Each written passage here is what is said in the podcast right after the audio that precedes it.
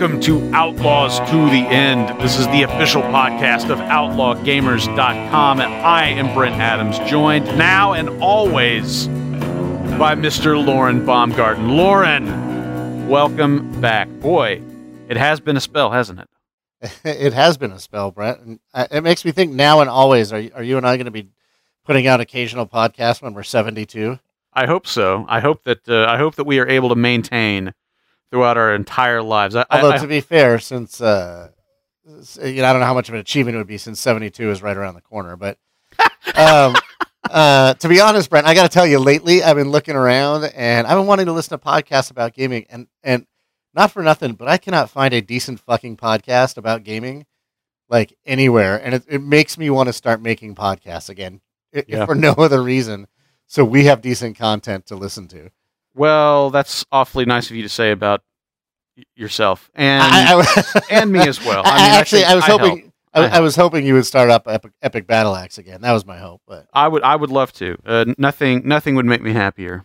um, and you know the other thing, Brent, is we're here to talk about E3, uh, which which is going on right now as we speak. But um, there's I, I, have all sorts of games I've been playing to talk about. I've been playing Detroit Become Human. I finished God of War. I started Yeah. playing Alienation, which is a couple years old but amazing. I have all these games I want to talk about, but um, I don't know. Maybe we should do more shows. Although I think our audience has probably dwindled to about six at this point. Yeah, but they want but those six want us to do more shows. That's true. That is true. And Um, uh, for the time being, anyway, I mean, you're getting 100% more so- shows than you were this time last month. So there's That's that. exactly right. And there's a lot to talk about. So I'm excited to talk about it with you, Brent. It's so good to be back here with you and um You too, and, man. and to talk about and talk about E E3. E3 is very exciting. Although I wish more people would put out games immediately after the show. But I, I, yeah, I have to say, I, I really I appreciate the fact that uh, that some people are beginning to follow in that in that pattern. Uh, I I, I always think of uh, Bethesda and Fallout Shelter and what a what a neat sort of jewel in the rough that game ended up being. And Yep. and I, I whenever people do that, I'm always kind of reminded like, aha. I mean, I know Bethesda's not the first one to do it, but I'm always reminded of Fallout Shelter just because that was uh, that was such a cool moment and such a cool game. Yeah, it seems like the new thing is uh, is to put out games in February of 2019. Yeah, that, that's I, I don't know if you noticed. seems to be a popular window, doesn't it? I don't know if you noticed it, but pretty much every game's coming out in February of 2019. Every game that's got a date is coming out in February 2019. That's right. Um, uh, which is to say, you know, October. that's But anyway, right. right, um, so should we that's an old jump. I into, it uh, still works? should we jump into E3, man? Yeah, let's get into it. So I guess we're just going to go through. We're going to go through chronologically, and we're just going to talk about the press conferences and the games, and uh, see how things shook out for us. And then I, I suppose if if we have any final thoughts, we'll share those as well. But first thoughts, uh, we're going to go with EA. Uh, EA went first on. I can't. remember Was it sun, Saturday night or Sunday morning? Saturday. Okay, so EA went on Saturday. I didn't watch it live and uh, they had uh, they had a lot to talk about. Obviously, you know, EA's got some big they got some big franchises that they want to plug, both new and old. Uh, they're talking up Battlefield Five. They're talking up uh, the cha- you know e- even more new changes in content and stuff for Battlefront Two, and then of course, game that we got a peek at. Uh, I guess it was last year at E3, and we got to see a bit more of this time is Anthem. So. What, uh, let's start with Anthem, I guess, since I, I think that's probably the biggest headline uh, coming out of the EA press conference. What do you think? Have have they have they got you interested with what they've shown off of Anthem so far? Is it just is it just you know Destiny but released by EA? What what's what's kind of your take on it? Yeah, so I've kind of gone back and forth with this one. When I first saw the the um, Anthem announced last year, I was extremely excited by it. Um, I, I have to say that what I saw at EA's press conference this year uh, took me in the other direction. I, it wasn't very compelling. Yeah. Um, I, I did feel like it looked like a, a de- sort of a Destiny reskin. I mean, the game the game's beautiful. Don't get me wrong, um, but I, I was a little and the the movement with the flying looks interesting. Yeah, But other than that, it sort of felt like a Destiny reskin with a little kind of almost with a splash of Borderlands with that sort of arcadey, you know, when you're shooting and numbers are just flying all over the screen kind of yeah, thing. yeah. That does call to mind Borderlands, doesn't it? Um, so I, and it just more than anything, it wasn't sort of interesting or compelling. I mean, it's not my my goal to sort of compare it to another game, but I don't know. It just it, it wasn't compelling to me. And then I will say that Um, somebody just posted on our site today a link to a video made by SkillUp, Mhm. who did a lot of content, who's done a lot of content around um, the Division Two and Warframe, among others.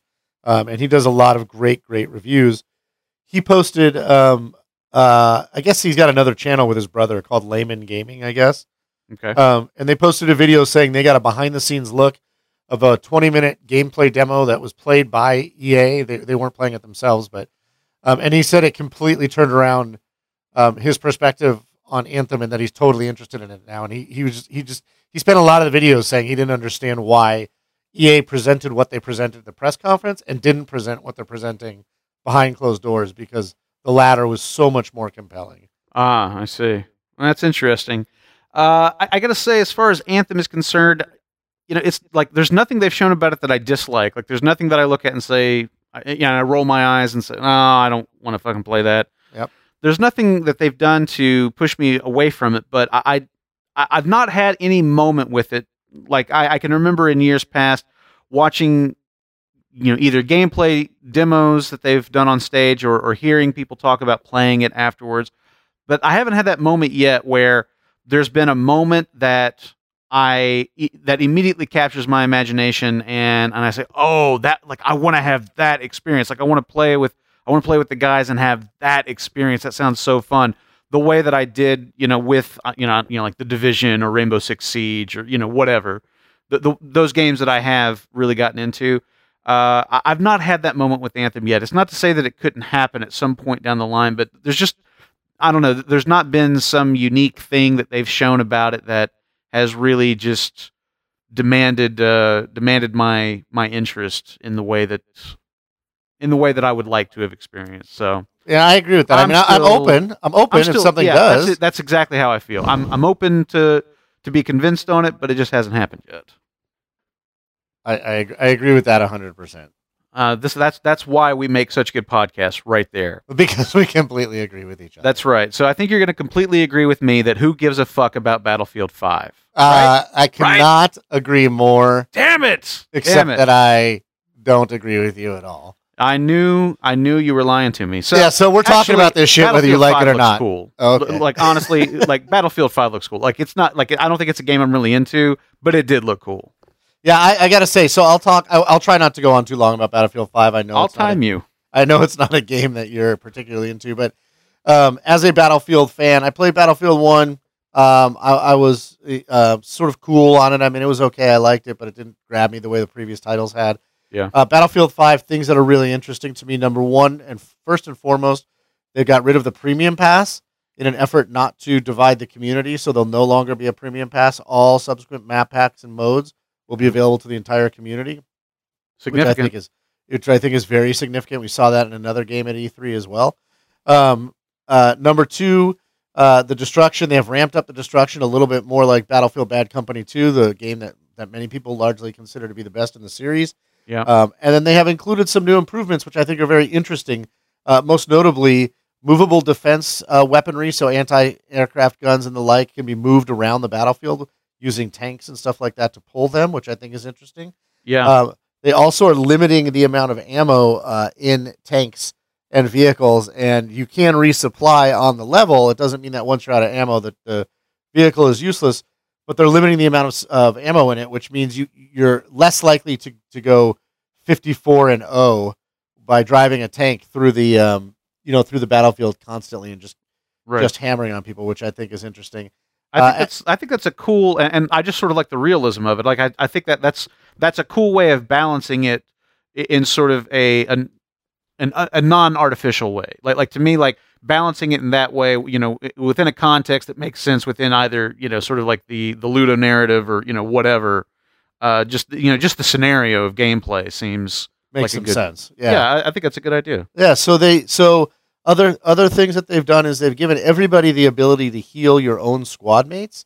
So Mhm. every class can heal, but only your own squad mates, and it's kind of slow. And when they revive, they have only a small percentage of health, whereas a medic can heal anybody and they revive to 100% health. Yeah. Uh, but I think that's an interesting change. And then one of the other really interesting things is what they call squad reinforcement. So if you're actually to try and encourage squad play and playing the objective, if you're actually doing things as a squad, you will earn sort of I, don't know what they're called, squad bucks, squad points, I don't know, whatever. Yeah. And and as that builds up over the course of a match, if you get to a certain threshold, you can call call in squad reinforcements, which is sort of a, a an uber power powerful vehicle that nobody else can get into. Only you guys can get into it, uh, and it's more powerful than most vehicles, and so it really encourages squad play and objective play, which I think is super interesting. So they're doing. Um, they're doing, and then there's some other stuff, fortifications. You can rebuild buildings that are destructed, stuff like destroyed, stuff like that. Um, so, so it's really interesting. I mean, I, I think what they're doing is definitely interesting. It's piqued my interest for sure, and, and, and without the need to, you know, I've spent hundred dollars on this game all of the last three iterations by buying the premium pass, so I could get all of the maps. Yeah. Uh, and not having to do that at sixty bucks right now. This for me, this looks like a no brainer, and I am at least intrigued and, and appreciate the effort of them to try, try new things, try and fix some of the issues that uh, have existed in previous Battlefield games, and I think it looks great, man.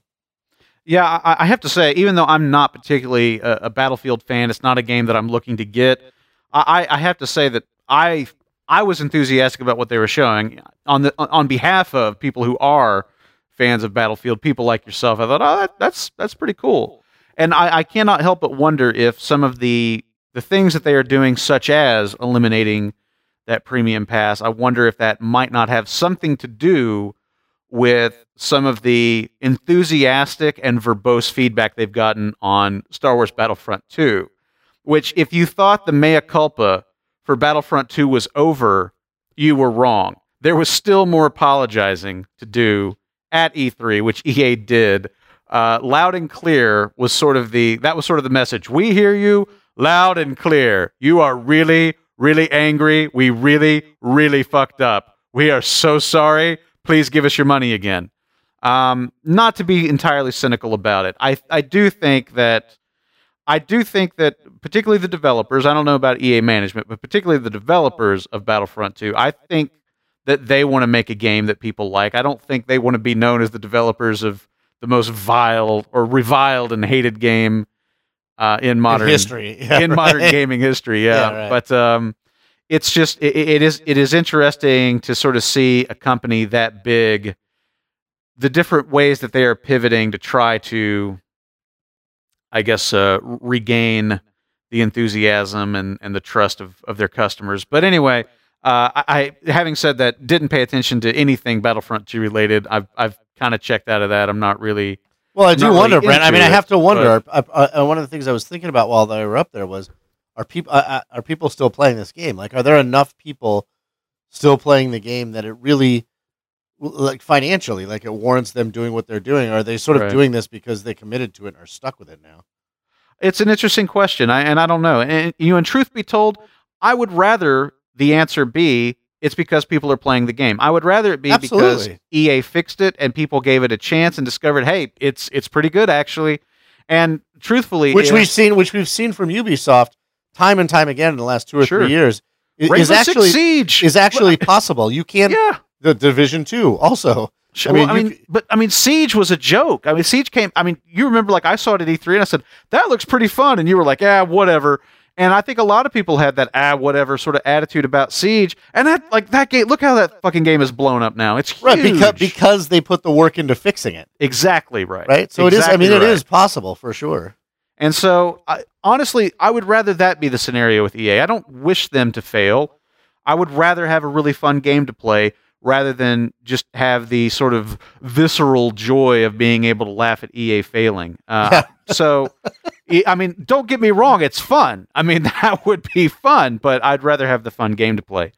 So, let's talk about a Star Wars game that got just a tiny little bit of lip service An odd bit of lip service from the crowd. uh, honest, honestly, it was it- like that was a very strange segment. I think that they were. I think that was a very conscious decision too on their part to say, "Listen, we're not showing any gameplay. We're not even showing a fucking logo. So there is no reason to do this up on screen. Like if, right. if So we let's talk to Vince. on Zam- let's talk Yeah. to Vince Zampella in the audience. in the audience, if we have anybody up on stage."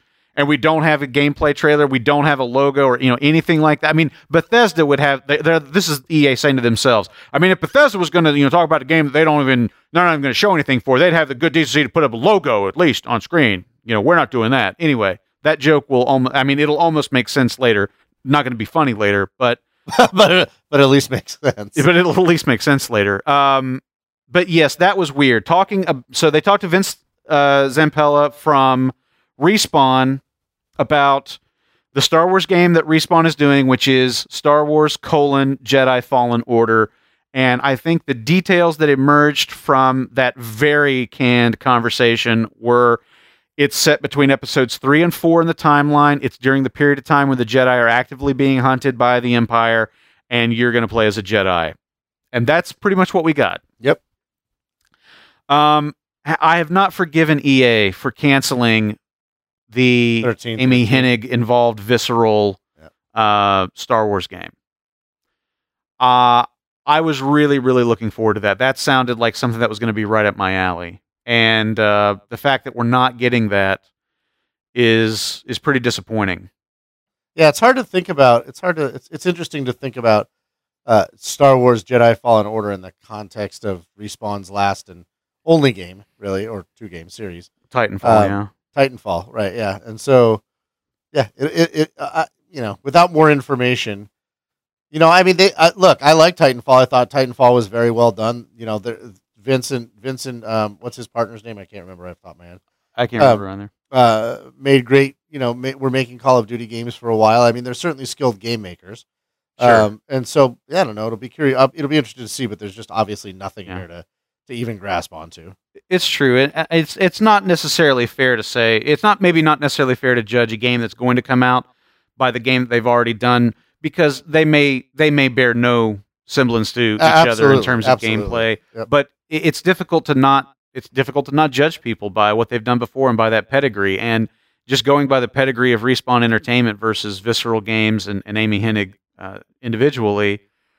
I was much more interested in what they were going to do. So Right. I- I, mean, you're just talking about probably probably two very different games instead of Yeah, exactly. And uh, it's not to say that this game couldn't be interesting or fun or you know, I don't know. You know, maybe it'll be you know like the maybe it'll be like the you know the old Jedi Knight PC games. Um, maybe it'll be awesome. I don't know, but I, I guess I'm gonna have to try to keep an open mind about that because I do feel I guess still a little bit burned. Maybe. So, Brent, I want to talk about one more thing before we leave EA, All right. uh, and that is the the announcement of Origin Access Premier. Yeah. So, Origin Access, for those of you that aren't familiar with it, is a is a service where you can pay a subscription fee and you get access to a library of Origins titles. Um, m- m- there's many services like this out there uh, for people who haven't, you know, who, who don't consistently play, um, uh, you know, keep up with the newest titles. It's actually probably a very good value. There's some some really good titles in there for a very reasonable reasonable amount of money if you haven't played the games. Yeah. Um, but Origin Access Premier is sort of a step up from that, uh, in which they uh, are offering a service, a subscription service, which I did not. I, did you see Brent anywhere? I saw, I saw no allusion to what it, what Origin Access Premier is going to cost. no, I didn't see price mentioned either. And, Um, and they may have they may have put out a press release, but I haven't gone and looked. For I it. still haven't seen it anywhere, but but Origin Access Premier is essentially a similar thing. It's it's a um, subscription fee to play games, but it will include um, day one day one playing of new release games, and and right.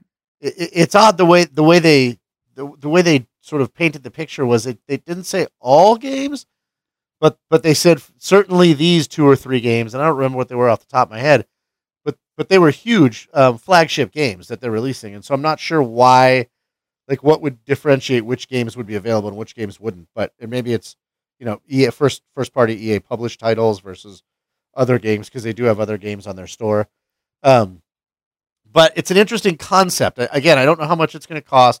I don't know what the value is, but presuming you know each new game you buy is sixty bucks, um, if you're you're playing two or three of those brand new games day day and date, um, it, may well be worth it. And more importantly, is is to see if this is the harbinger of uh, where some of the industry is going. Yeah, I, I, I- I can definitely see that. I mean, it, uh, it it makes a lot of financial sense when you have as big a catalog as EA. That this is this is one way that you can leverage that uh, that catalog into um, you know into maybe new revenue streams. So I definitely get the appeal for them. As far as the appeal for gamers, obviously, you know they've got to they've got to offer some compelling value. One thing that I have a question on because I was only half watching at that point when they were talking about it does Origin Access Premier, does that involve any kind of game streaming service? Uh, I- uh, that's a good question. I don't. I don't believe it does. Okay. Yeah. Just curious because I I I, I thought for a second uh, that that is where they were they were going with this, and um, that would have that would have been kind of an interesting um, an interesting thing. I'm just reading something on Rock Paper Shotgun here. It looks like they are quoting now from this Rock Paper Shotgun article. EA also explained that they're moving into PlayStation Now space by working towards cloud gaming, streaming HD games, even to mobile devices. That's separate from Access Premier. Okay, so anyway, I guess that that's what I heard. I guess that I heard them saying, "Oh, we we're kind of moving in that direction," but that apparently is not part of Origin Access Premier. Okay, so anyway, that's just wanted to clear up my own confusion, which actually we could spend an entire episode trying to clear up my own confusion. Let's move on to the Microsoft press conference, which I, I got to say that in the grand scheme of things, in terms of what I sort of think of as an EA press, excuse me, in terms of what I think of as a big honking E3 press conference, Microsoft definitely delivered that, particularly when compared to Sony. But uh, Microsoft, they really, really brought out the big guns this year. They had a lot of announcements. They had a lot of world premiere content. They showed off a lot of big games, and uh, and and generally all around, I, I felt like they threw their weight around pretty effectively at E E3 2018. Starting with and the biggest gun that they probably have, which is Halo in this uh, this new Halo Infinite. So What'd you think, Lauren? I can't. I, have you ever gotten into Halo? I, I remember you liked that one that everybody else hated. ODST, that's right. Yeah, Um, ODST. That was I mean, I've I've played all the Halo games since Halo uh, four, three. I mean, Yeah. I, I didn't, I wasn't in on the original Xbox, but uh, I think I started playing Halo around three, and I do play them all, and I like them and I enjoy them, but they're not, you know, for some people, they're they're they're just uh, like it's like their it represents their childhood, their youth. Right. It's, it's like one of their. it was a big games. moment in the gaming. It's and, nothing like that for me. I mean, I'm interested in the world. I find it interesting. This trailer, I, I you know, uh, because I don't have that emotional tie to it, this trailer wasn't meaningful to me because there was nothing in this trailer. Yeah. yeah. Um, and so, uh, you know, I'm, I'm glad to see they're working on a new Halo. It comes as no surprise that Microsoft would be working on a Halo. They they probably will be for the rest of my natural born life. Um, so yeah, I mean, it was it was interesting. I'm excited to see more. okay. Yeah, that, I- that's, that's about as deep as it goes for me. Honestly, I really. Yeah, that's that's that's me too. I mean, I, I'm like great for the Halo fans. Probably a good move for Microsoft. I mean, I I think that I think that the it's, in terms of the conversation between Microsoft uh, versus Sony, I I think that in recent years that really has has boiled down to at least for you and I that Sony has the exclusive games that we want to play, and I think that Microsoft also feels that they've been deficient on having exclusive titles, which is why they're buying up like five fucking studios that they were they were talking about in their yeah, press right. Which is a pretty, which was a big deal in the conference, It- including big studios like Ninja Theory. yeah, yeah. big, big quote unquote. obviously Microsoft feels like they need to do some improving in their exclusive title lineup and I think that it makes a lot of sense to you know to put things like Halo at the very front of the press conference things that they already have under their belt that they know people like. So yeah it's a, it's a good time. Um, obviously there's a lot of things that Microsoft showed in this press conference third party titles that they say feature I can't remember the exact turn of phrase they used but something like and you know 15 of these titles have exclusivity something like that. They have exclusivity which i think is their way of saying not saying it's a timed exclusive which in the past they've they've said and it's going to be exclusive on xbox for two weeks and that turns out to not be such a bragging point so they've backed off that a little bit but anyway so some of these things not going to be exclusive to the xbox but that's okay one of the things that really surprised me, and I suppose maybe if I'd read more press coverage, it wouldn't have, but I didn't. I didn't see Devil May Cry Five coming from any direction. That was a really, really cool surprise.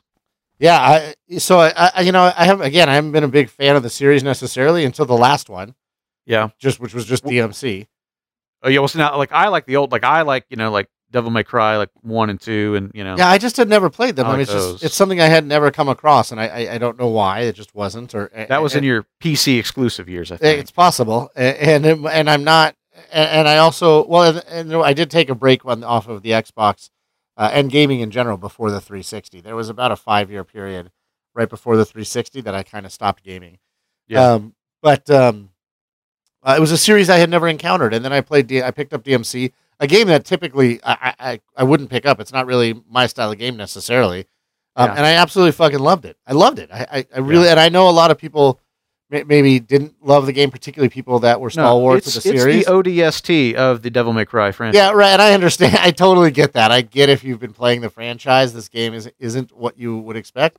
But I hadn't been, and so I really enjoyed it. So I, I'm actually excited to see uh, what the next Devil May Cry will bring. I, I mean, there, I know there were some people making fun of the main character. I don't know what his name is, but but uh, I, yeah, I'm interested, man. I'm intrigued to see it. I absolutely am. I had heard I, there had been rumors about this um, showing up at E3, so I wasn't totally surprised by this. All right. Um, were you totally surprised that Gears of War made an appearance? another one. Uh, so uh, this is another one of those franchises, Brent. And, and you know, the, for our listeners who have been listening to year over year, this, the, uh, you know, they're probably we rolling their eyes. ourselves. Right, they're probably rolling their eyes, but I could give a shit about Gears of War. So I I wasn't. it's, it's just I. It's I, I. There's nothing about this series that has ever interested me.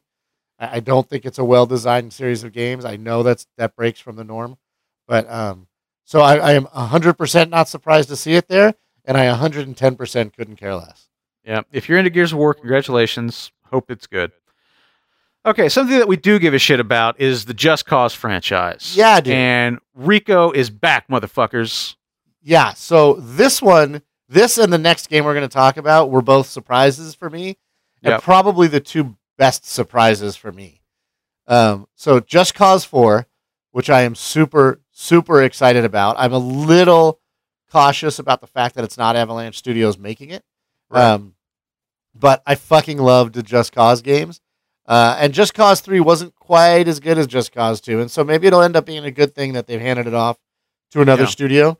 It'll, Um, be, it'll be like the Star Trek movies, you know, like the even ones will be the, the ones that everybody loves. That's exact. That could be. I hope so, man, because it looks. It, I love Rico. I love the games. I love the aesthetic and the feel of the games and the sort of just fun nature of grappling random shit together. And um, and, and so I was really, I was not expecting a Just Cause game here. Mhm. Uh, and, and I and I didn't see there was a small leak like the day before, um, but I hadn't seen it, and so I I was just I was giddy when I saw this one. Yeah, well, you know, it's. I think. I think you know, in a lot of respects, the trailer kind of does everything that you expect a Just Cause game to do, but you know, just a, a little, a little gameplay, a little massive destruction, and just that. uh, You know, the Just Cause games have just that really over the top kind of action movie sort of sensibility that that just makes them so fun. I think it. I think it sets them apart and is also what makes them so so fun to play and you know just a little dash of that and i think i think they're going to be set Yeah, I'm really excited about that. The next the, the next game, Brent, that really got me going. That was a that was a complete surprise for me, yeah and that could not have made me happier. Was dying the announcement of Dying Light two. right Um, i thought of you instantly oh man, did I? Did you? I can't remember. Did you play or no? i did i, I play i played dying light not to completion i mean i played it a little bit You Um, and you didn't have the re, the same reaction that I did. no i didn't really get into it so much Yeah. So um, I, I absolutely I absolutely loved the original Dying Light. I've gone back and played through it almost uh, uh not not a second time, but halfway through it a second time. I I think it was a great great game, and uh, so I'm really excited. A about a Dying Light two. Yeah. B uh, apparently they've got a, a, a writer who's got a, a long history as a writer and designer on games like Knights of the Old Republic two, Fallout two. Uh, his name is Chris Avellone. He's going to be the narrative designer, but the game itself, it looks like, is is taking some some real um, different directions in terms of how choice impacts the world, uh, which is something that they didn't have in the first one. So I'm intrigued by that.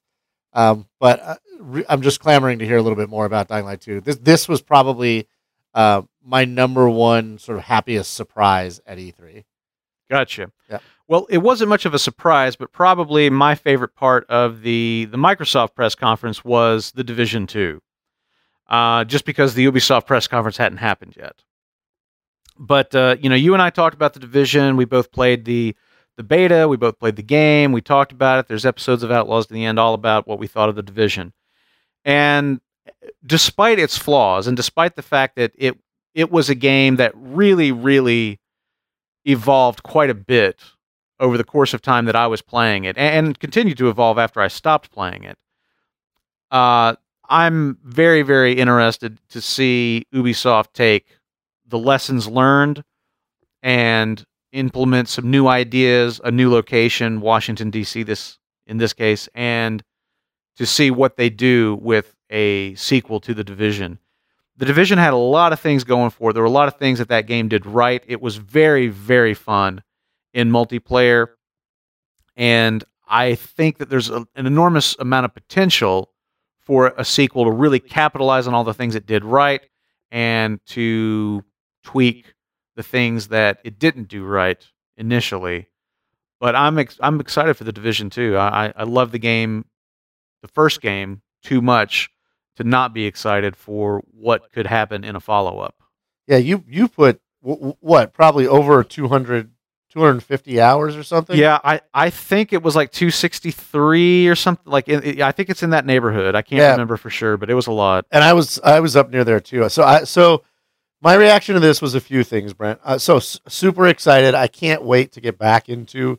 I love the world and the lore of the division, Yeah, uh, and I can't wait to get back into that world and to get back into it with friends. I mean, it was a really a really great game to play with friends and a really easy game to hop in and out of um, with friends or without.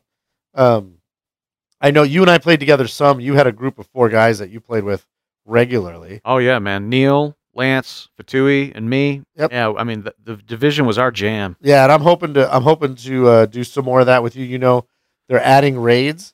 Uh, Yeah. With with up to eight players, and so hopefully we'll get fantastic. to all of us will get to play more together doing raids, which I think will be just absolutely fucking awesome.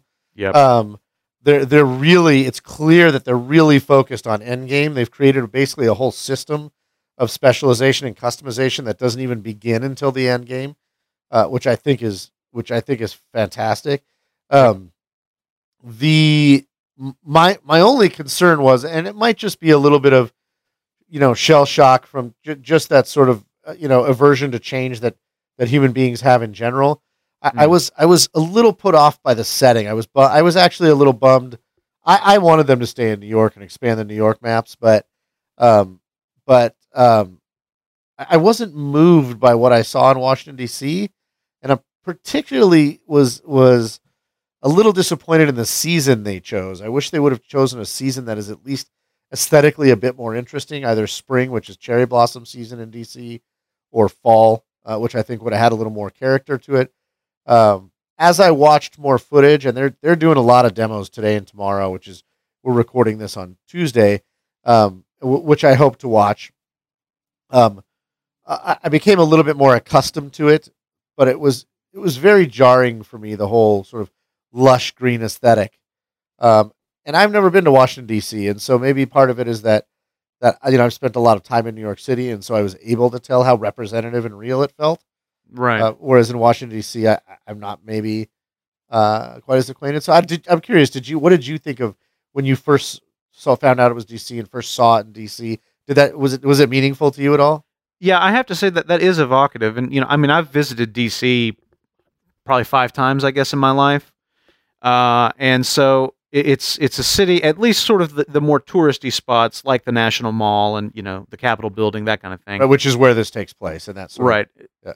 I, I'm I'm certainly familiar with uh, with those areas, and so yeah, I have to say that there there is an evocative kind of quality to you know realizing that these gun battles and and just the the gameplay is going to be in and around places that I have I have become familiar with over the course of my life, and I, I'm very interested to have that experience. Where you know, whereas in the division, I, I've never been to New York City, so I have absolutely no point of reference for that.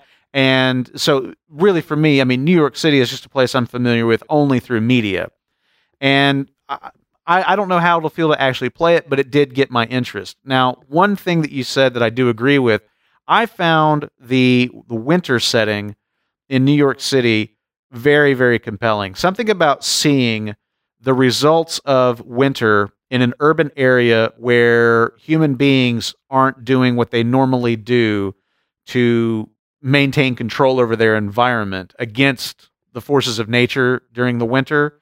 Something about that quality of the division I found really compelling, and and also just the the ways that it necessitated certain things, you know, the big heavy coats that you know that people would wear, you know, that they'd be covering their faces, and it just it it uh, it, it created a little sense of foreboding. You know, whenever you see people out in the distance, or it's snowing really hard, and you just see silhouettes kind of coming towards you, you're not sure these you know good guys or bad guys or you know whatever.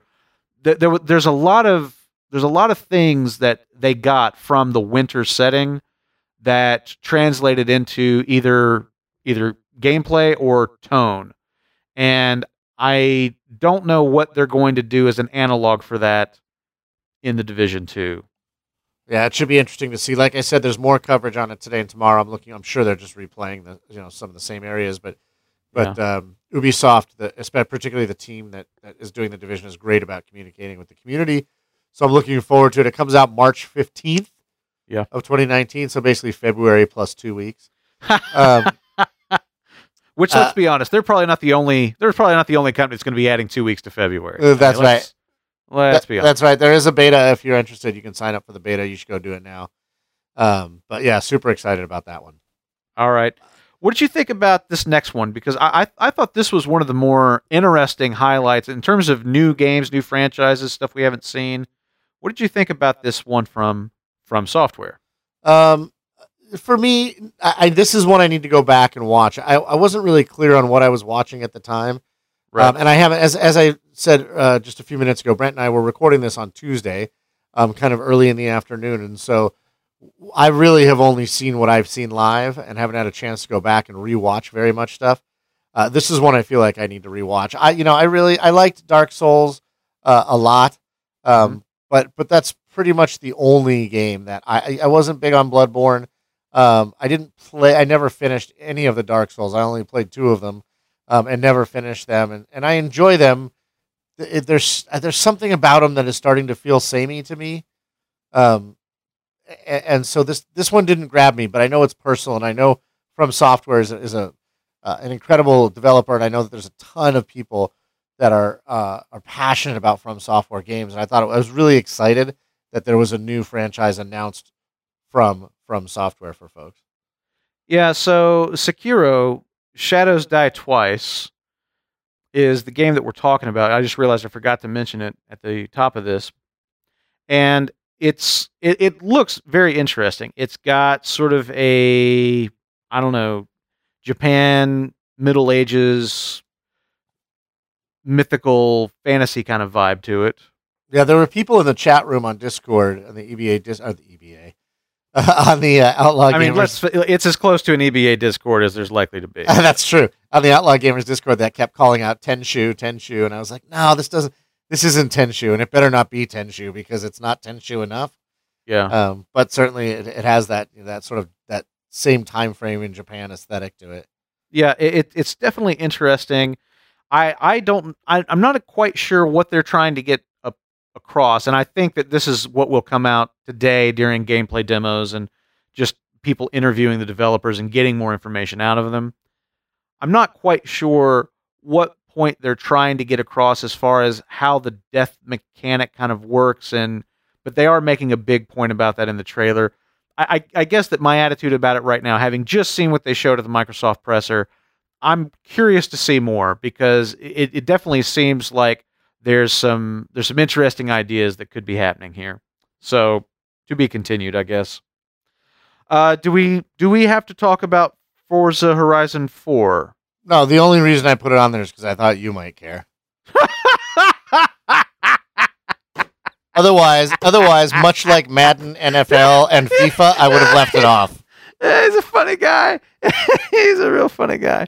No, I don't care about Forza Horizon anything uh, four or otherwise. Uh, uh, you know, I'm I, I can kind of respect Forza, and and I you know I played Forza four, and I'm I kind of you know can respect those games, but Forza Horizon is definitely not my uh, Jam. Oh wait, those are two different games. Yeah, Oh, yeah. The, see, the, the that's fine. Horizon games are like that's like the For- that, that's like the Forza Need for Speed. Burnout. I got you. That makes split. way more sense now that I was watching the the trailer. I saw. I, I, don't think me an idiot. I really didn't realize that there were sort of two Forza franchises Yeah, because I, don't pay attention. I just truly don't pay attention. I was watching the trailer and I was like, "Wow, they really took Forza in like a in a a much more direction. arcadey direction."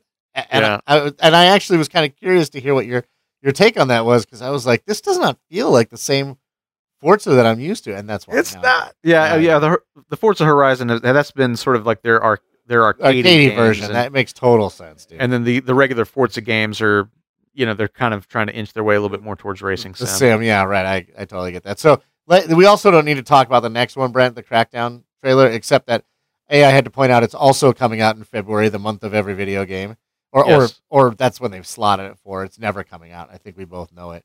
um, and B was just that it was here again, and like it's coming out seven months from now, which is I just find to be bullshit.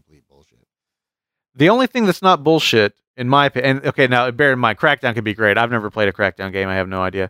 But uh, Crackdown could be great. But the only thing about it that I find particularly noteworthy is, of course, the involvement of one Mr. Terry, Terry Crews. Crews, yeah, that's exactly right. I fucking love Terry Yeah, Crews, yeah. and anything that he wants to get on board with, you know, I'll I'll at least support in spirit, if not in dollars. yes, I agree with that. So, but I do want to, Brent. I want to talk about this next game All right. only be, only because I'm hoping you can shed some light onto me no, light- there's light no, there's no hope as No to hope what of the fuck this is. It's it's like it's a it seems like a game. So Kingdom Hearts three is Yeah. a game that I Kingdom Hearts is, is something I'd really never heard of until the last month or so, oh, okay. and and everybody seems to be clamoring for this Kingdom Hearts three, and and and then it came out, and it, is it it looks like a mishmash of like Disney animated characters. Yeah, so bear in mind this explanation of Kingdom Hearts is coming from a guy who's never played Kingdom Hearts, but Okay. having said that, I'll take a swing at it. The Kingdom Hearts games, uh, it's basically okay, so imagine sort of like a an old school Final Fantasy role playing game that stars a diverse collection of characters from the Disney universe in addition to the like the, like the role playing game kind of characters. So it's it's a crossover between like these RPG characters and like the Disney characters and it's I, I've heard that the stories are actually quite good. I've never I've never played one. I'm I, you know modern role playing games I, I don't get into as much as I used to, but I've heard that the Kingdom Hearts games are pretty damn good, which is why you saw the audience reacting the way they did to Kingdom Hearts 3 is because these games have a reputation of being pretty boss. Do you know is it is it meant to be a kids game? Uh I I think that it's probably okay for a younger audience, but my impression is that it uh it, it's it's sort of good enough and casts a wide enough net that you know plenty of people of all different ages can get into would these. play it. Yeah, I mean, I could look, look, I could, I could see the appeal of like having Bluto and Olaf in the, you know, talking to each other. Um, and, and that certainly there was a scene in there where, where uh, Elsa, I think, I think it was Elsa from uh, Frozen, Yeah. asked Olaf, like, "These your friends?" And he's like, "No, I don't have any friends that are green or blue or, you know." And it was completely humorous, and I get it. I just, I- and I could see the interest in this game. I just was shocked at what seemed to me to be like this just overwhelming passion for this game, and it was like it was like at every press conference. Yeah. it felt like. Yeah, it, I, I I I think it's because the uh, the other two Kingdom Hearts games are so highly regarded. Okay, so I- Again, you know, ask somebody that's played the games. I'm sure they can give you. I'm sure people who are listening right now that have played these games are smacking themselves in the forehead over my ham-fisted attempt to explain them. well, and the fact that I'm not even aware of this, you know, Yeah. So anyway, they I, I I am at least that much cooler than you are. that's true. At least, Um, okay, so the only reason that this final title is not the highlight of the Microsoft E3 press event It's because I saw it before the Microsoft E3 press event, and uh, and therefore it was not a surprise to me. But I got to tell you that had I not seen it before, had Cyberpunk 2077 just been a big surprise in the middle of the Microsoft press event, this would have been, I mean, this would have been the one that brought the roof down for me. Um, like, where do you start other than holy shit it's our first look at Cyberpunk 2077.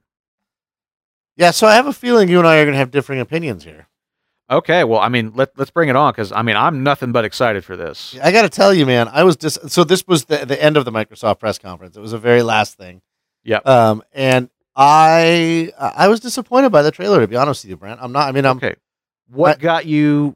What what was it that didn't work for you? Let's let's distill it down. Yeah, I, and I can very easily. The, the- what really didn't, and, and I, before, let me just sort of uh, put a precursor here to. I'm still interested in the game and still very excited to see what it has to bring. And I have Okay. nothing but respect for CD Projekt Red. And if anybody can make me interested in the game, it's going to be CD Projekt Red. So I'm not like abandoning the game or whatever. But but what what concerned me about the trailer is I was expecting something uh, much more uh, dark and noir Yeah, uh, based on what we had seen before. I was expecting something a lot more in the vein of Blade Runner and a Okay. lot less in the vein of, um, uh, you know, Grand Theft Auto. uh, not Grand, Grand Theft Auto. I want to say Rage is what I want to say right now because it's the most colorful thing I can think of. But Okay, the the aesthetic of the world of the universe was extremely different than what I expected, and the protagonist was felt like a sort of generic action hero protagonist when I was expecting something more of a gruff, sort of like I said, noir kind of uh, feel to it. And so the whole aesthetic of the world as it was presented in that trailer was 180 degrees different than what I was anticipating. I got you. I got you. So so what you were expecting Cyberpunk 27 2077 to look like was not this trailer. That that's exactly right, A- and, Okay. it, it really it caught me off guard. I, I I went back and watched it. You know, I mean, I don't know if you remember Brent, but you know, the, like the the the so the voiceover work of the protagonist, who I presume is the protagonist, I don't actually know, um, felt very generic to me, like a, a just a very generic L.A. action hero, Hollywood action hero. And and the last scene is him getting into this muscle car and driving away, and it, it just um, it, it just felt completely different and it knocked me so far off kilter i had to go back and watch the trailer again and and i was able to find much more that i was interested in but again i, I expected more of a gritty underworld of a, of a dystopian sort of noir sci-fi future and this one feels like a completely different direction Right. So here's what got me excited about it is I watched this trailer and I said, "Holy shit, CD Projekt Red is going to make a Grand Theft Auto game." That's what I thought watching this trailer. Uh, because to me, the trailer and the world felt a lot like uh, like a Grand Theft Auto game or a Grand Theft Auto trailer. And in the same way that Grand Theft Auto trailers, it'll show you a moment where something is just happening on screen, like people playing pool in a bar, but that is a hint to you, the player, that you know Rockstar well enough to know that if you're seeing people playing pool in a bar, it means that you can go hang out in bars and play pool. And so they give you not just sort of the obvious things, you'll be driving around and shooting, and there'll be missions and blah, blah, blah. Um, not just that, but it gives you an idea of the world that you can inhabit and some of the activities you can engage in within that world you know, there's people hopping into taxis to rob banks in this trailer. That's probably going to be that's a that's a thing that'll probably be in the game. That's a, that's a gameplay thing, probably a hint. So I'm thinking that CD Projekt Red is following a little bit of Rockstar's North Star and and incorporating some of those ideas into this trailer. I think that we're getting hints at a lot of different types of in-game things that we we might be doing. As far as the the lack of a sort of Blade Blade Runner tech noir sort of attitude, I agree that's wholly absent in this trailer, but that doesn't necessarily mean that it's wholly absent in the game. If if there's anything that CD Projekt Red demonstrated with The Witcher 3, it's that they can they can create an incredibly compelling big open world, like a living, breathing world that is really, really just fun to live in, to to just explore and to and just have the experience of of inhabiting. And I think that is maybe the single biggest thing that I am interested in because if this game follows that track with Witcher 3 of being this amazing, compelling, immersive open world, then what happens within that world I feel like can be I think feel like there's a lot of diverse experiences that can happen within that, both the more actiony stuff that we're seeing in this trailer, as well as maybe more of the noir kind of uh, Blade Runner feel that they've hinted at prior. Yeah, I would like to believe that, and I agree with you, Brent. That's why I said at the beginning, uh, I, I have all the. I mean, Witcher Three was a transcendent experience. It really, I mean, Indeed. the amount of the, the storytelling and world building was was was beyond almost anything I've ever experienced in video games, and so it's that profound. that buys them a, a tremendous amount of goodwill with me, and so um, I, I I'm still all in for this game, and, and Yeah. even if even if the world is more like what we saw in the trailer and less like what I had hoped it would be, I'm still hundred percent in because I'm I'm convinced that they can make whatever world they present to me compelling and meaningful. Um, it was just it, it just really like it was it was quite surprising. It was just I was not expecting the aesthetic of what I got, and it, it made me a little bit unable to to take in what what else was in the trailer, which is again why I went back. And I agree with you. Like when I went back and rewatched it, I saw the pool game, and I was like, I bet we can play pool. like I, Yeah. I thought that Yeah. same exact thing. Yeah. Yeah. So, all right, we we will uh, we will be. I think both of us will be eager to see and hear more from Cyberpunk 2077. Yeah, no release date, unfortunately, not even a year or anything. Yeah, I mean this game ain't coming out in February 2019. I don't think so.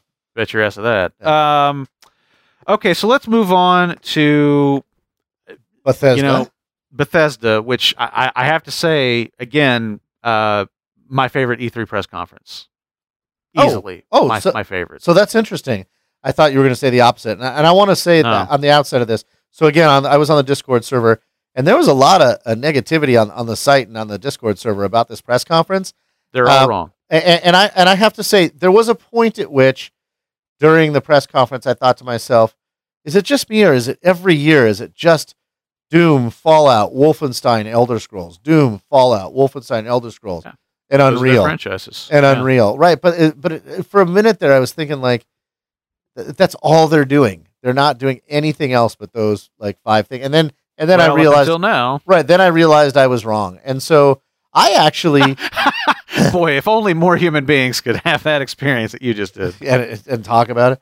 Um, so I actually was very impressed with, even though I'm not, uh, um, you know, listen, I, I- I played and loved Doom. I have loved Fallout at points in the past. Yeah. Um, I, I, I was fucking obsessed with Skyrim, and I absolutely love Wolfenstein. That's uh, of all of those, it's probably the ones I've enjoyed the most in the last couple of years. Right. But for some reason, none of those games engender excitement in me, and I don't know why that is. okay. Um, but but um, by the time I was done watching this, I thought that was a good press conference, and I thought Todd Howard just fucking knocked it out of the park. Yeah, he he- he really knows how to work a crowd. There's no doubt. Although Well, some of knows- the other people that were on stage did not. But, no, they uh, don't. And but he know it's not just that he knows how to work a crowd or, or present, which he does. I appreciate the fact that he seems like very comfortable in that role. Yeah. But he also brings the fucking goods. Like Yeah. he, he knows he knows what's gonna be compelling, and he knows um, and and he knows what's gonna be surprising and endear his audience, and bringing things like Fallout Shelter. It's for free and it's available today. Yeah. Or you know what I mean, like those kinds That's a of good things. way. That's a good way to go with it. Fallout seventy six coming out in four months or five months. You know. Yeah. Uh, let's we'll get to Fallout 76 in a minute because that's the one I think I really want to talk about. Mm-hmm. Um, Rage 2, uh, great, fine. It- that's not that's not one of the Bethesda games that I'm terribly excited about. Looks fun, you know, but I don't really have much more of a horse in the race. I do. Uh, I'm not. I'm probably not going to play it. Yeah, and I do want to say real quick about that, Brent, is that I, I, I had I did not like Rage. I have been completely uninterested in everything I've seen from Rage up to this point. Yeah. The presentation they made at the press conference it piqued my interest enough that I will continue to watch the game. To me, to me, it looks like it could be could be fun. Drop in, drop out co-op. Uh, it looks like I haven't done a lot of research on the game, um, but you know, so a little bit Borderlandsy in that way. Um, uh, Nothing wrong with that. no, not at all. So. I thought I, I think they I give them good marks for what they presented at the press conference because it piqued my interest enough uh, to to to bring me into a game that I formerly felt like I was pushed away from. Gotcha. Yep. Doom Eternal again. I like. I didn't play the new Doom. I have. You know. I haven't played Doom since the old days, and you know, it's just. It's just not a game that I heard great, great things about Doom, but in the grand scheme of what I can play in the time that I have, it just never got into the pile. So. Yep. Bully, like great. Only for Doom fans. Yeah, exactly. But it's just it's not something I'm going to play. Wolfenstein Youngblood was a little bit more interesting to me in the sense that number one, Blazkowicz's twin daughter, so female protagonist, and the fact that there's two of them tells us all kinds of fun's going to happen in terms of co-op and all that stuff. I, I got to say that that definitely got my attention. That sounds like that could be a fun time. I agree. I so I, I absolutely love the recent um, the Wolfenstein franchises. Although the, the DLC for the new Colossus was just absolutely fucking abysmal. Yeah. Um, but the game itself was fantastic. Uh, the Old Blood before that was okay, and then the New Order, the the, the original um, uh, reboot, was also just like one of the best games I've played in years. So uh, loving what they're doing with the franchise. I also love the fact that they're doing female protagonists. Uh, I appreciate there there were more female protagonists I think this year at E3 than I've seen before, which I absolutely love. Yeah. Um, I I think the title I can't believe the title they chose for anybody who's probably over 30 years old. If you don't think about Rob Lowe playing hockey when you see that, um, I, I don't know what you do. For people who- who don't know that movie, it's whatever, no big deal. But but other than that, I cannot help think about Youngblood, the movie with Patrick Swayze Right. and Rob Lowe. But um, and I will say during the trailer, so I love the idea of it being Blazkowicz's daughters. Um, Yeah. I thought I think it's a really compelling idea. I really want Uncharted to to work with Nathan Drake's daughters. I think that idea, a daughter. I think that idea is uh, spoiler alert, I suppose. Um, Too late now. two years later, uh, while talking about Bethesda products. Um, also, it's set during the '80s, which is which is kind of a that there's an interesting there's an interesting idea Twist, there. right. Nazis Nazis in the '80s. Yeah, so I love it. The one thing about it though that it, that that was a little odd for me that I think is going to take some getting used to is B.J. Blazkowicz's voice and voiceover is so much a part of that game. And when I heard his daughter's voice, um, it, it was it was very jarring, and, and I'm I'm I, I questioning if they chose the right actress uh, for that or not because the voiceover is so important. But but obviously it was just a tiny snippet. We'll have to see where it goes. But yeah, I'm, Yeah. I dude, I think the Wolfenstein games are some of the best straight up classic first person shooter type games that have been made in the last ten years. and hopefully Youngblood is going to continue that trend. Yep. Um, okay, so obviously we all know that Skyrim has been ported to every device that you could play Skyrim on, unless you've never considered playing Skyrim on the Amazon Alexa or on your smart fridge or on you know Dude, the the, the bit the, the bit with Skyrim very special edition being played on Alexa that was that was Ke- pretty funny. by Keegan Michael Key. yeah. dude. And that was I we I just had to put that in here because it was fucking brilliant and absolutely hysterical.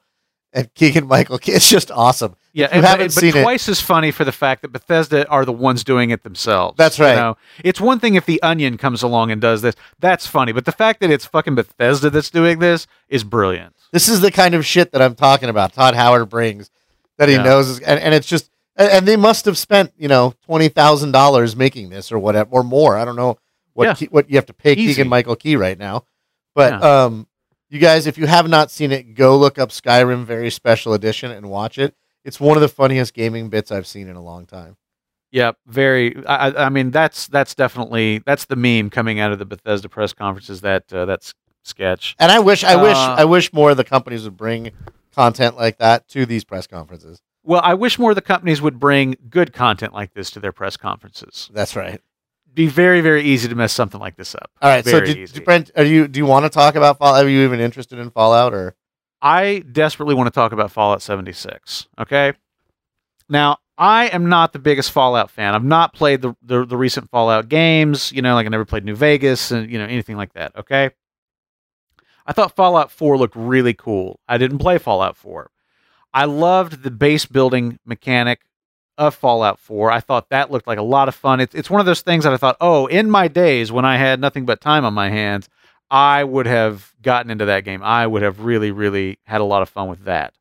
Um, I've not had a lot of fun, or excuse me, I've not had a lot of time as of late for for gaming in general. I, I haven't I haven't been able to play with the guys in almost two months, uh, which is a, a long fucking story. But the point is that watching Fallout 4, you remember I talked about this with Anthem. I said I'm looking for that moment where I'm like, oh, I want to have that experience with my friends. I got that watching stuff from Fallout 76. I want to have that experience of running around the wasteland of West Virginia, which is obviously redundant, and also base building, looting, raiding, all that stuff. Uh, all that stuff that you know that we see those players do. I even I love the fucking photo mode. I love you know like where they're posing with you know the monster. I mean we like we have done stuff like there's no mechanic for it, but we've done that exact thing in the division. Like after we you know conquered a you know particularly big operation or whatever in the division, like you know like everybody pose for a picture. I'm going to get a screenshot. Here it comes. So that really really got my attention. I I'm pretty excited about the prospect of playing Fallout 76 in this online world and the specific mechanics they talked about it being online, how that's going to work as far as the dedicated servers and all that. But being able to play that game with friends seems like a good time to me. I agree. So I I was actually I, am kind of over Fallout at this point. Again, I've played the last four of them. I've never finished one of them. Um, yeah. I, I, but uh, so I went into this like just just really just completely not interested in Fallout 76. Just absolutely not interested and uh, I came out of it very interested. And oddly, it's because of the online world that you describe. And despite the fact that uh, randos on the on servers tend to be assholes, and the idea of like, you know, choose to be aggressive or to partner up is is almost laughable because it's almost impossible to partner up with a stranger. Although I will say that it has happened to me in games like DayZ or yeah. um, or PUBG or whatever, and uh, not PUBG, but uh, games like DayZ. And when it does happen, it's actually quite compelling to meet another human being and be like, oh my God, there are halfway fucking decent people out there who would actually consider working together. Um, but I actually, I too, I like that idea, I, I, I, and I and I also appreciate the fact that they said, you know, we're talking about dozens of people on a server, not hundreds. So yes, you know, it's not like you're constantly going to be bombarded with assholes trying to to pick you off but that um, and that uh, might make people feel a little bit more chill. But that you have to always be aware of them as well, which I think is interesting. Um, right, I right. do want to know more about, you know, the, I, am I want to know more about how it looked like it was challenging to get a hold of the nuclear weapons. I want to know more about getting a hold of the nuclear weapons, so it's not just people like nuclear weapons spamming the map and fucking destroying it over and over. Um, yeah, hope, hopefully it's a uh, it's a little bit more of a rare occurrence. And I want to go. I want to know more about the details of what you do lose when you get killed by somebody else. Right. So you know, do you lose everything that you have been you know working for, or that sort of thing? And so, but other than that, yeah, it, it really interested me when I found out it was an all online experience, and so I am I am now intrigued again. Well, you know, I, I, I mean, I've got to, I got to get a hold of the guys. We got to put the band back together because Fort You Sucksers must be built. it must, it must happen. Um, um, all right. So, in I, the interest yeah, of time, yeah, let's, let's. We should probably Ubisoft. move off because we. Oh, you. Oh, no, no, no, no, no. We can't skip Ubisoft. Okay. Well, what do you want to say about Ubisoft? I'll go through it very quickly. Okay. Beyond, I'll sit here and listen. Beyond Good and Evil Two I have no idea what the first game was about or how, what even what kind of game it was. But I am so compelled by the stuff I'm seeing about it. I immediately signed up for the beta. That's number okay. one. Number two, Trials Rising. I fucking love Trials games. I've heard uh, that. We, you and I interviewed the guys at RedLynx. We did um, back in the day, and they were fantastic. And so they I'm were. really excited about a new Trials game. Um, Skull and Bones, a pirate game, I don't care about, but there it's it is. Okay, I've got Sea of Thieves to scratch that itch. Oh, and by the way, the Sea of Thieves uh, expansion they were talking about the uh, the new stuff coming to Sea of Thieves at Microsoft. Two thumbs up. Moving Are you on. playing Sea of Thieves?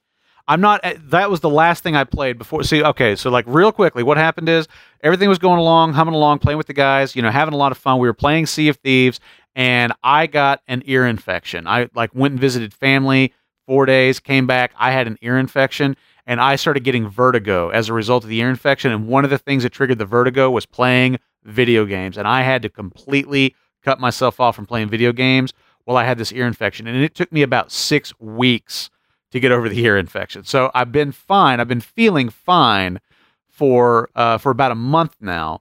But the problem is that my daughter is like now like I'm officially booked every fucking day of the week with parkour lessons and swim lessons and library trips, you know, like that kind of stuff. So like I've officially hit like a busy dad period, but I'm hoping that it's going to cool down a little, you know, in a few weeks after the swim lessons end, after this session's over. I'm hoping to get back into some shit.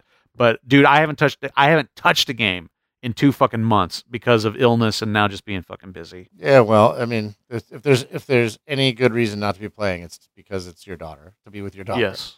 Yes, Um, which I I mean, you know, I would choose that anyway. But I didn't know you were playing Sea of Thieves. That's interesting. Guys, I if- loved Sea of If, Thieves. if we were doing shows, we could be talking about stuff like this. I know, and we Um, got to talk about God of War too. I know. Blah blah blah. Uh, anyway, So, so the one other thing I wanted to talk about in the Ubisoft conference, two things: no Aisha Tyler, which I think ends up being a good thing, um, uh, and um, Assassin's Creed Odyssey.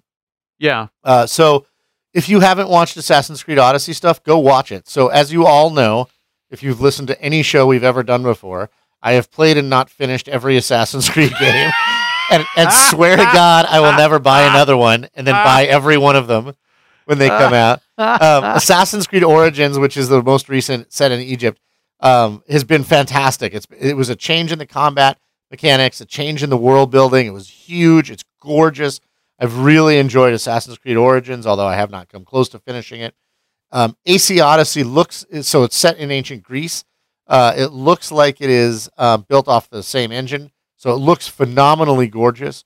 But uh, it looks also like they're deepening the RPG aspects of it significantly uh, and adding some different functionality. There were some very large battles, large scale battles um, that I thought were interesting. Spartan battles. Also, you can choose at the beginning to play one of two protagonists, one a male and one female, uh, which I think is fantastic. And they, I saw a demo uh, where the female character was being played, and, and uh, she was badass. It was awesome.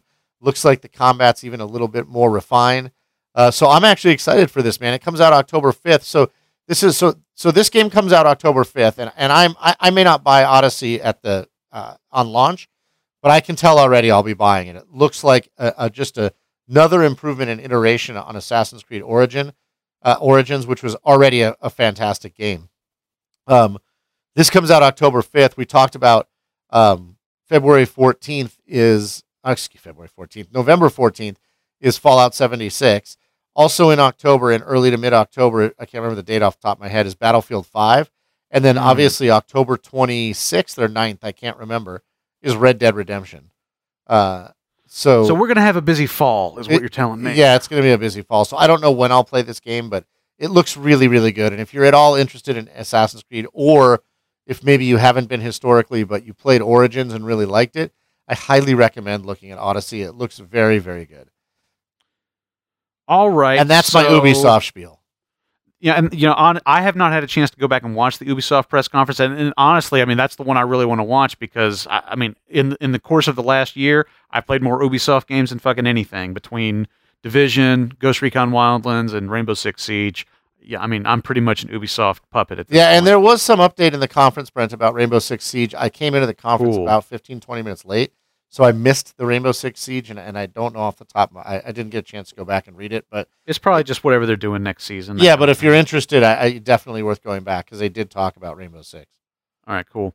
All right, so let's talk about Sony because Let's do we it. we got to we got to cover Sony, and there's definitely some things worth covering. I think it was a stark contrast between Sony and Microsoft's press events this year. Sony's was very, very.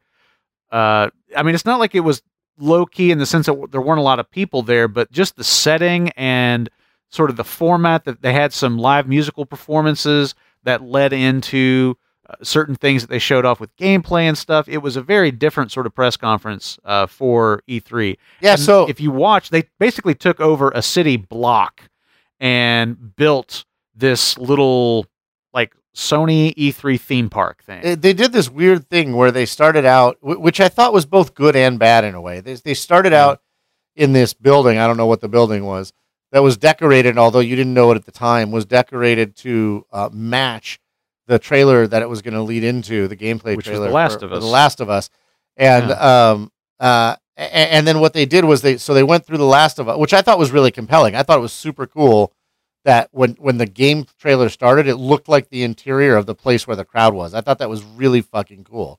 Yeah. Um, what they then did was cut to uh, four guys at a desk while they moved the entire audience to another building Yes, to move on to the next game. That that was I, I for a second I thought they're not going to be changing buildings every game. I actually, I actually thought they were, and, and while I that idea is really cool, like again, it was really compelling to see the people in the on the way basically the set of the game they were about to show. Yeah. But had they done even that one time, I felt it was disruptive, and it was they shouldn't. I give them kudos for trying something new, but I, I don't think they should do it moving forward. I Um, agree. It was very it was very disruptive and really interrupted the tone of the, the tenor of the press Well, conference. But if they can yeah. come up with a way to do that without changing buildings, Well, a augmented reality. They like everybody put on your AR glasses. Now you're inside, you know, the set from The Last of Us. You know, now you're in, you know, now you're in this uh, this temple from uh, Ghost of you know, from Ghost yeah. of Tsushima, and uh, mechanically it was a little bit weird. But but Yes. um, and I'll give them that. But again, I do. I give them credit for trying to do something different. Every fucking press conference is somewhat the same year over year over year over year. right, And so I, I'm not opposed to them trying. And if you you know you, you yeah, fail, good you effort fail. for trying. Right. You did, but you did fail. But- Okay, So but, Brent, thanks for trying. but let's talk about that Last of Us two, and, and I would like to start if you don't mind. Um, Go ahead. talking about the Last of Us two because you know that I fucking hated the Last of Us. Yes, and Uh, you were terribly wrong for it. I'm the go ahead. only person on the planet, and I even bought it again and tried to play it again, Yeah. and I just found that game to be boring and not compelling. And I know Oh, I'm I- the only one on the planet. yeah. Um, that being said, I was fucking blown away, and I so I had no interest in this trailer at all. It was the Right. one thing at Sony that I was like, ah, who cares? Like, you know, get through it. I was blown away by this trailer, Brent. It, it, it, far beyond my imagination, and for for many many reasons. Not not the the least of which was uh, the what looks to be a, the the protagonist is a young gay female right. um, yeah.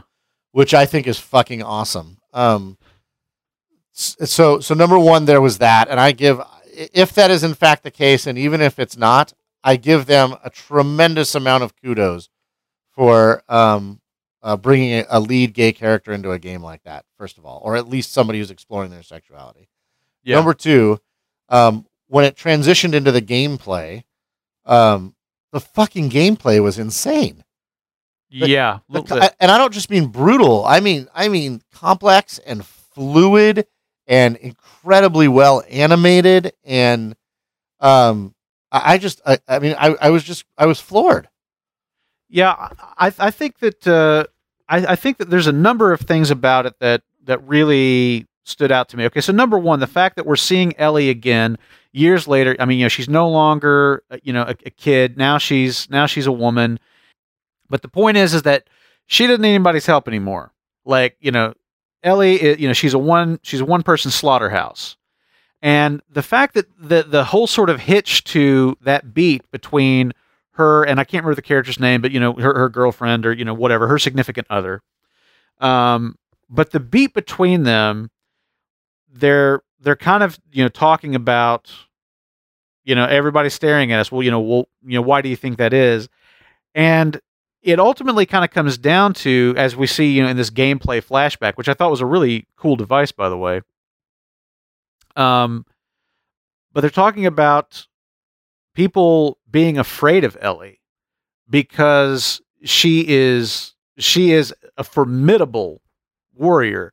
And I thought that that was something that's kind of interesting. I mean, there's there's a lot of stuff that's kind of like you know bandied about, um, both sincere and otherwise, about uh, you know respecting women and admiring women and all that. But the thing that I thought was a little bit unique about this is that you know they are presenting a you know not necessarily all that imposing a figure in Ellie at this dance, and yet they are showing that she is a very very dangerous person. Uh, you know, to to those people, uh, those people out in the world, the raiders and stuff that she's encountering. The fact they're talking about fearing Ellie, I thought was was kind of an interesting uh, twist. I don't know that I've seen a game quite do that before. Uh, with you know with with this uh with a character. So Yeah. anyway, I thought that was very interesting. I'm I love The Last of Us. I'm dying to see where they take the story with uh, with Ellie. However many years later uh, this uh, this ends up being, I'm very very interested to see where things go and just kind of pick it up again. I, I don't have any of the reservations about the first one that you did. I loved it, and I'm dying to play this one. Yeah, me. I'm I'm really excited for this game now. Some of some of the mechanic. I, I'm just curious to see more. Some of the mechanical stuff that I love about the first one. They seem to have just overhauled the combat system. Uh, Yeah. significantly. So I, I'm very excited. I, I really, really was impressed by this trailer. Right.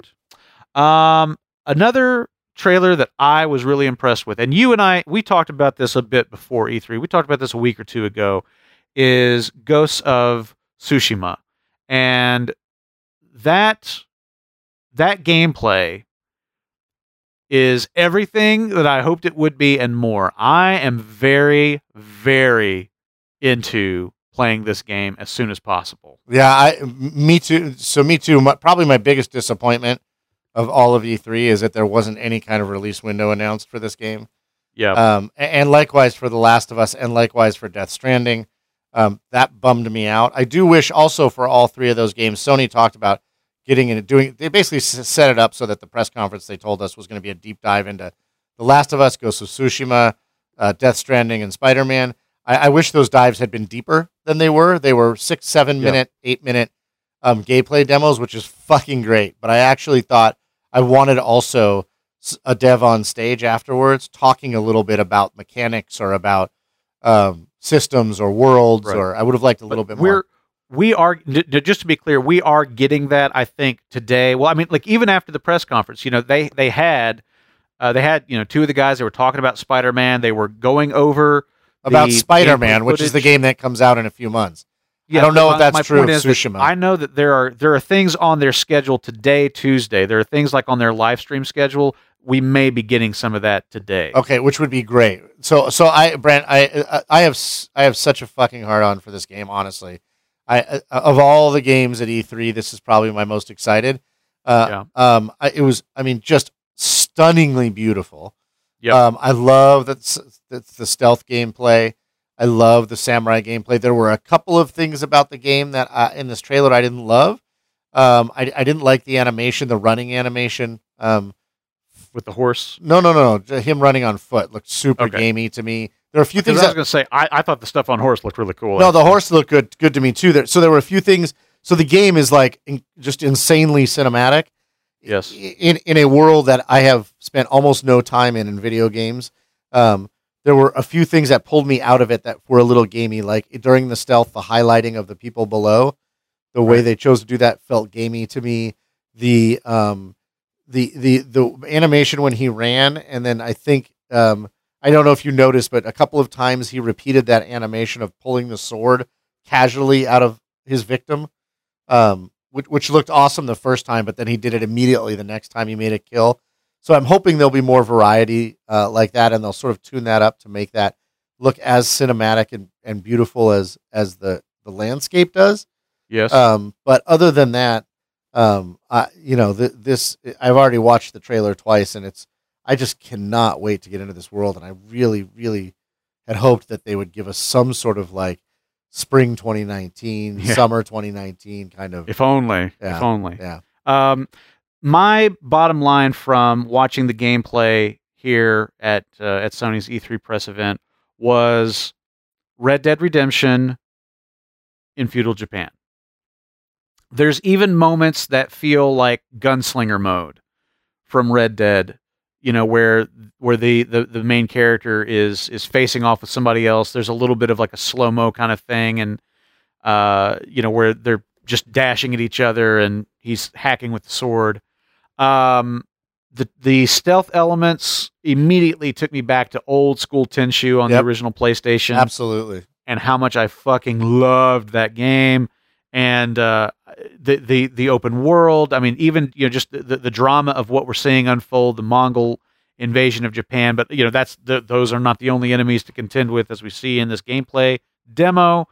Uh, I mean, they've got me. I mean, they they have got me hook, line, and sinker already. Uh, I'm just waiting for them to tell me where I can throw my money. Absolutely, 100%. So there's a couple other games, Brent. We're going to talk about Death Stranding and we're going to talk about Spider Man, the other two sort of Yeah. pillars of this. But there were a couple other games I just want to mention that came out uh, that were announced, which I thought was interesting actually, because because they kept saying over and over, like, we're focusing on these four games, don't expect big announcements.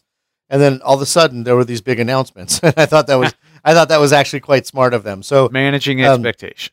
a new game called Control, which is the next Remedy game. Um, Right. The thing that I thought was meaningful about that was number one, I didn't know what the fuck I was watching while it was happening. Yeah, it Um, was very, it was very, very surreal. And I thought to myself, this feels like a Remedy game. But for the last however many years, eight, whatever years, uh, Remedy has had a deal with Microsoft. So uh, with Alan Wake and with um, uh, Quantum Break. And so it's, kind it's quite interesting that Remedy decided to debut this game with PlayStation. So that was of note. Um. The Nioh 2, um, which I, I never played the original Nioh, but I know there I are didn't either. big fans of that, and so that was uh, announced here as well. And then uh, the Resident Evil 2 remake, um, which is uh, I don't know that I ever played Resident Evil 2. I'm not sure. I don't think I came to the Resident Evil series till till later, like around five, I think.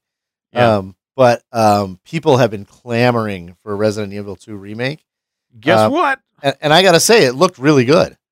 Um, it did. It looked really good, and, and I have to say, I mean, I'm not the biggest Resident Evil. Fan. I played the I played the early games. I played like one and two and stuff. Uh, and as somebody who has not, I don't have a great deal of nostalgia for the franchise exactly, but I have to say that even even I got a little tickle uh, watching uh, watching this and, and kind of realizing like, oh shit, it's it's RE2. That's crazy.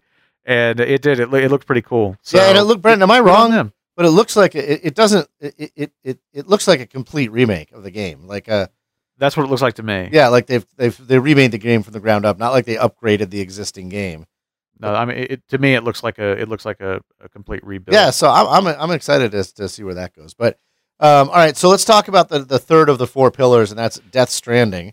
Okay. Uh, you know, I, I guess I got to say at the onset, um, I have stopped. I have stopped arrogantly assuming that I can either understand or critique Hideo Kojima as as a game developer. I, as you will know, if you are one of the six people who's listened for a while and are still listening, um, I have said things in the past. I have leveled criticisms against uh, Mr. Kojima, Kojima-san, and I have uh, I have second guessed him. And uh, and in almost every instance, it's turned out that uh, Hideo Kojima was right and Brent Adams was wrong.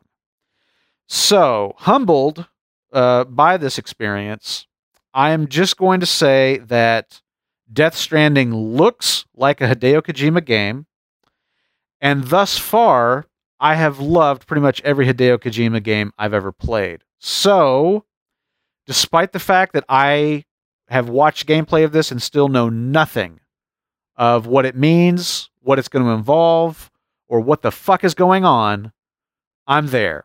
I'm I'm there, Kojima-san. So somebody in our Discord chat rightly uh, pointed out that essentially they believe this game to be Hideo Kojima's Sherpa Simulator, uh, which I thought was a fairly apt description. Um, yeah, nicely, nicely played. I did read. Uh, I did read a little bit more about the game after watching twice the, um, the trailer or the gameplay trailer that they had showed. Um, so first of all, what a fucking beautiful game! Obviously, um, both yep, it it looks good. both visually and sort of aesthetically overall. Um, uh, you know, apparently it literally is Norman Reedus's character is a porter. His name is Sam Porter Bridges. He is a guy who who delivers things. Um, as he tells us. as he tells us. That's exactly right. Um, we did find out the Bionic Woman is in the game.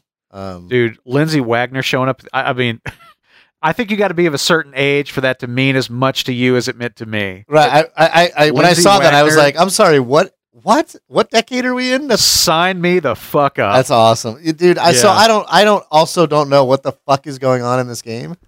Um, but I am so intrigued by just the utter fucking weirdness um, that this game is in the most beautiful way. It, it's yeah. it's it's uh, i mean I, i'm just mesmerized at every piece of media he puts out about it.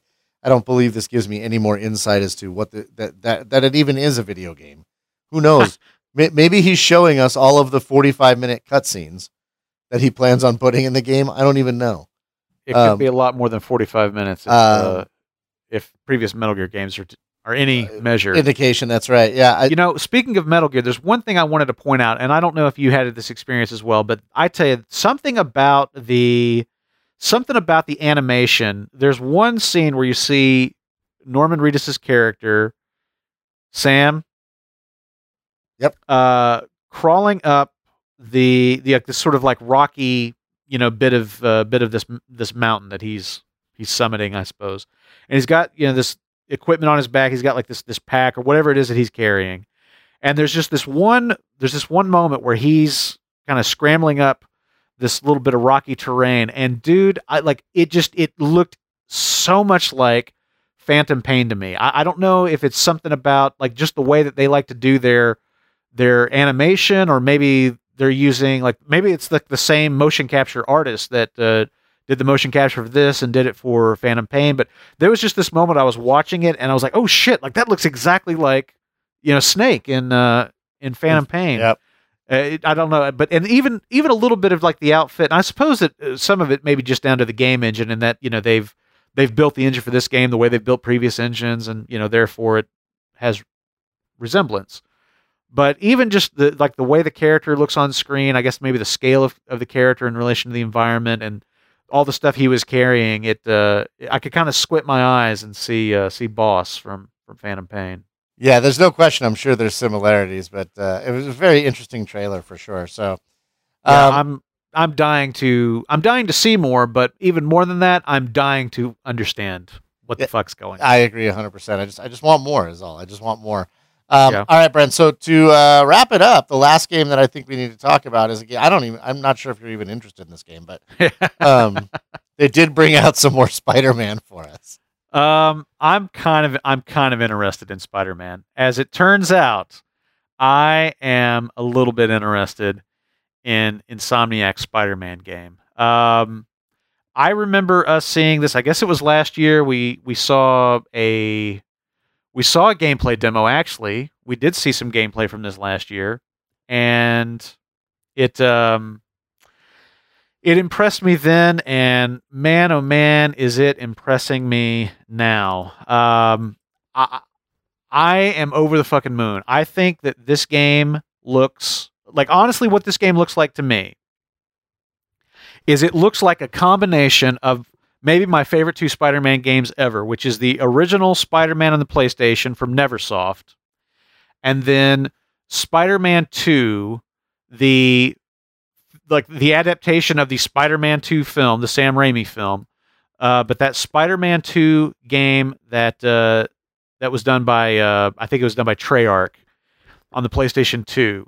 This game looks like a combination of those two games, and to me, that is maybe the most exciting prospect imaginable because that original NeverSoft game had so much of the flavor and tone of the comics, and and they really nailed Spidey's rogues gallery and his personality and all the different kind of techniques that he could do with his web shooters, his powers, and all that. And then the Spider-Man 2 game, the Treyarch game, what that game absolutely excelled at was creating, as primitive as it was by modern standards, but they created the entire island of Manhattan in game, and that freedom of movement that you had to just swing around the city and explore. I mean, my wife and I played like we never even like did missions. We would just sit there and just explore and sightsee and just that mechanic of swinging through the city was so compelling and fluid by itself that you could just play that part of it and be happy.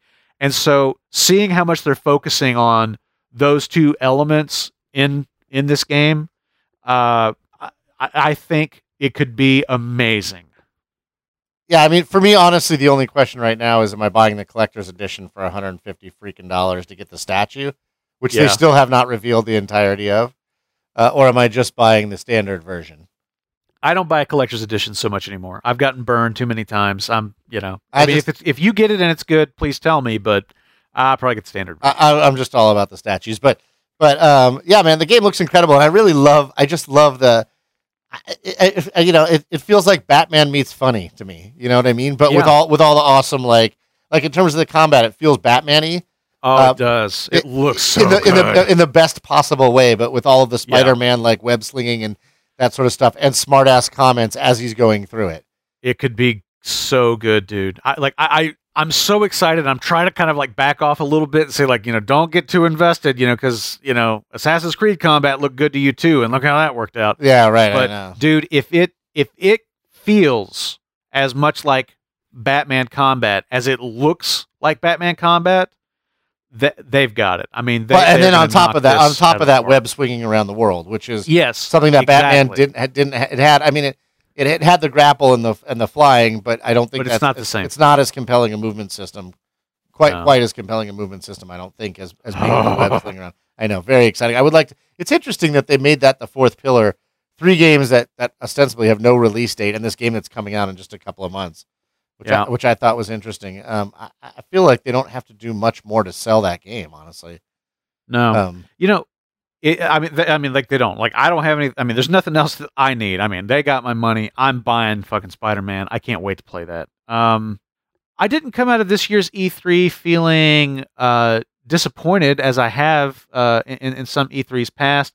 But I didn't come out of it, uh, you know, feeling like you know, like yeah, gaming's back, baby, or like gaming went anywhere. But you know, it's just I don't know. I felt really good about a few things, but uh, but overall, my E3 press conference experience was uh, I, I think it was it was right about average.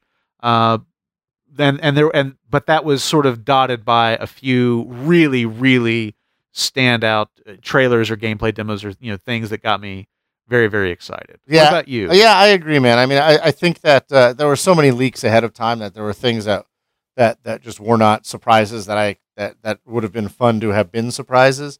Um, Right. Even the Division Two, the location was leaked the day or two before because of the banner they had put up, and Yeah. um, and so I would have liked a few more surprises in that regard. The ones that I did get, the Just Cause Four, the Dying Light Two, I was very very um, happy about.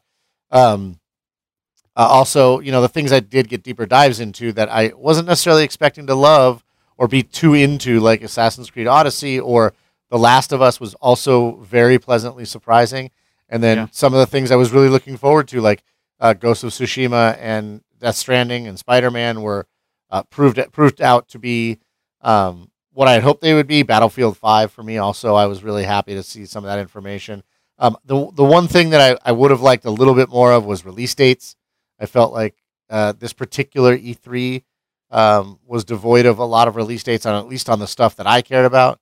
right. Um, uh, with that, with a few exceptions, but I also would have liked to have seen a little bit more on Cyberpunk, other than just that trailer. I would have liked to have gotten maybe some oh yeah. some of CD Projekt Red talking about where they're at with the game and and oh, that'd have been great. you know some of the some of the mechanics of the world or whatever. But uh, but overall, I thought it, I thought it was a good E3. I, I was less I was less blown away by things, but the the amount of content when you look back and you look through the docket and you look at all the things, all the games we talked about in the show, there were a ton of really good games uh, that Yeah. we got a lot of information on, and so so I think it was good content wise. Maybe maybe a little less exciting uh, presentation wise, but good content wise. And I'm excited to see more of the details we get out in the next couple of days as well. Yeah, I agree with that. And actually, there was there's something I just realized that we forgot. I forgot to explain that uh, that unfunny joke at the top. Uh, two things that we forgot to mention from the Bethesda press event is at the end of Todd Howard's bit at the Bethesda presser, they did something kind of interesting and they talked very briefly about two games that they're working on. One of which is an entirely new franchise for them called Starfield. Oh yes, that's Which- right. Yeah, uh, I mean, you know, just the, you know, the idea of Bethesda doing something related to either either space exploration or and or science fiction because we don't really know that much about what the setting or time frame would be. But uh, that was that was an evocative kind of trailer. It really kind of stirred my imagination as to what they could do, and then also the announcement that they are in fact currently working on the Elder Scrolls Six. That's a, that's a pretty big fucking deal. So, it, it is absolutely, Brent. You know, I did want to throw in one more thing too. I, I was able to during the show look up some information and Yeah. found out that the Origin uh, Access Premier Pass, uh, which they're launching this summer, is going to cost fourteen ninety nine a month or hundred dollars ninety nine ninety nine, hundred dollars a year, and will include um, uh, the ability to play I bel- to to play day and date Madden NFL 19, FIFA 19, Battlefield 5, and Anthem at launch. So if you think about that, if it's hundred dollars for the year, That's a pretty good deal. yeah, Yeah, I, I mean, if if there's if there's at least two games in that list that you want to play, probably you're you're probably wise to go ahead and just get a year of. it. Yeah, so it's a really, really interesting idea. Yeah, it is. Uh, let's. We'll have to investigate that more and uh, may, maybe talk about that. That's that's uh, definitely a topic of discussion that we should revisit. Uh, indeed. All right, man. Well, it's been uh, just awesome as usual doing a show with you, my friend. Hell yeah, man! It's so so great to see you and chat with you. Indeed, we have to. I have to apologize to our listeners in just that Brent, Brent and I are both have young children now. Uh, my daughter is seven months old. Brent's daughter is three, three, My daughter is four and a half. four and a half. Oh my god! And so I very think a very precocious. I think a we are struggling not only to find time to play games right now, but certainly to find time to record. But we will try and not let it, try not to let it be so long if we can in the future because I really enjoy doing this, and hopefully you guys really enjoy listening to it. Yeah, it's been fantastic. Thank you so much, man. All right, thank you. And with that, we will call it a show. We hope everybody enjoyed E E3 2018. And as always, we invite you guys, please comment on the show. Let us know what your thoughts are on anything in gaming or anything we talked about today. And remember, you don't stop playing because you get old. You get old because you stop playing.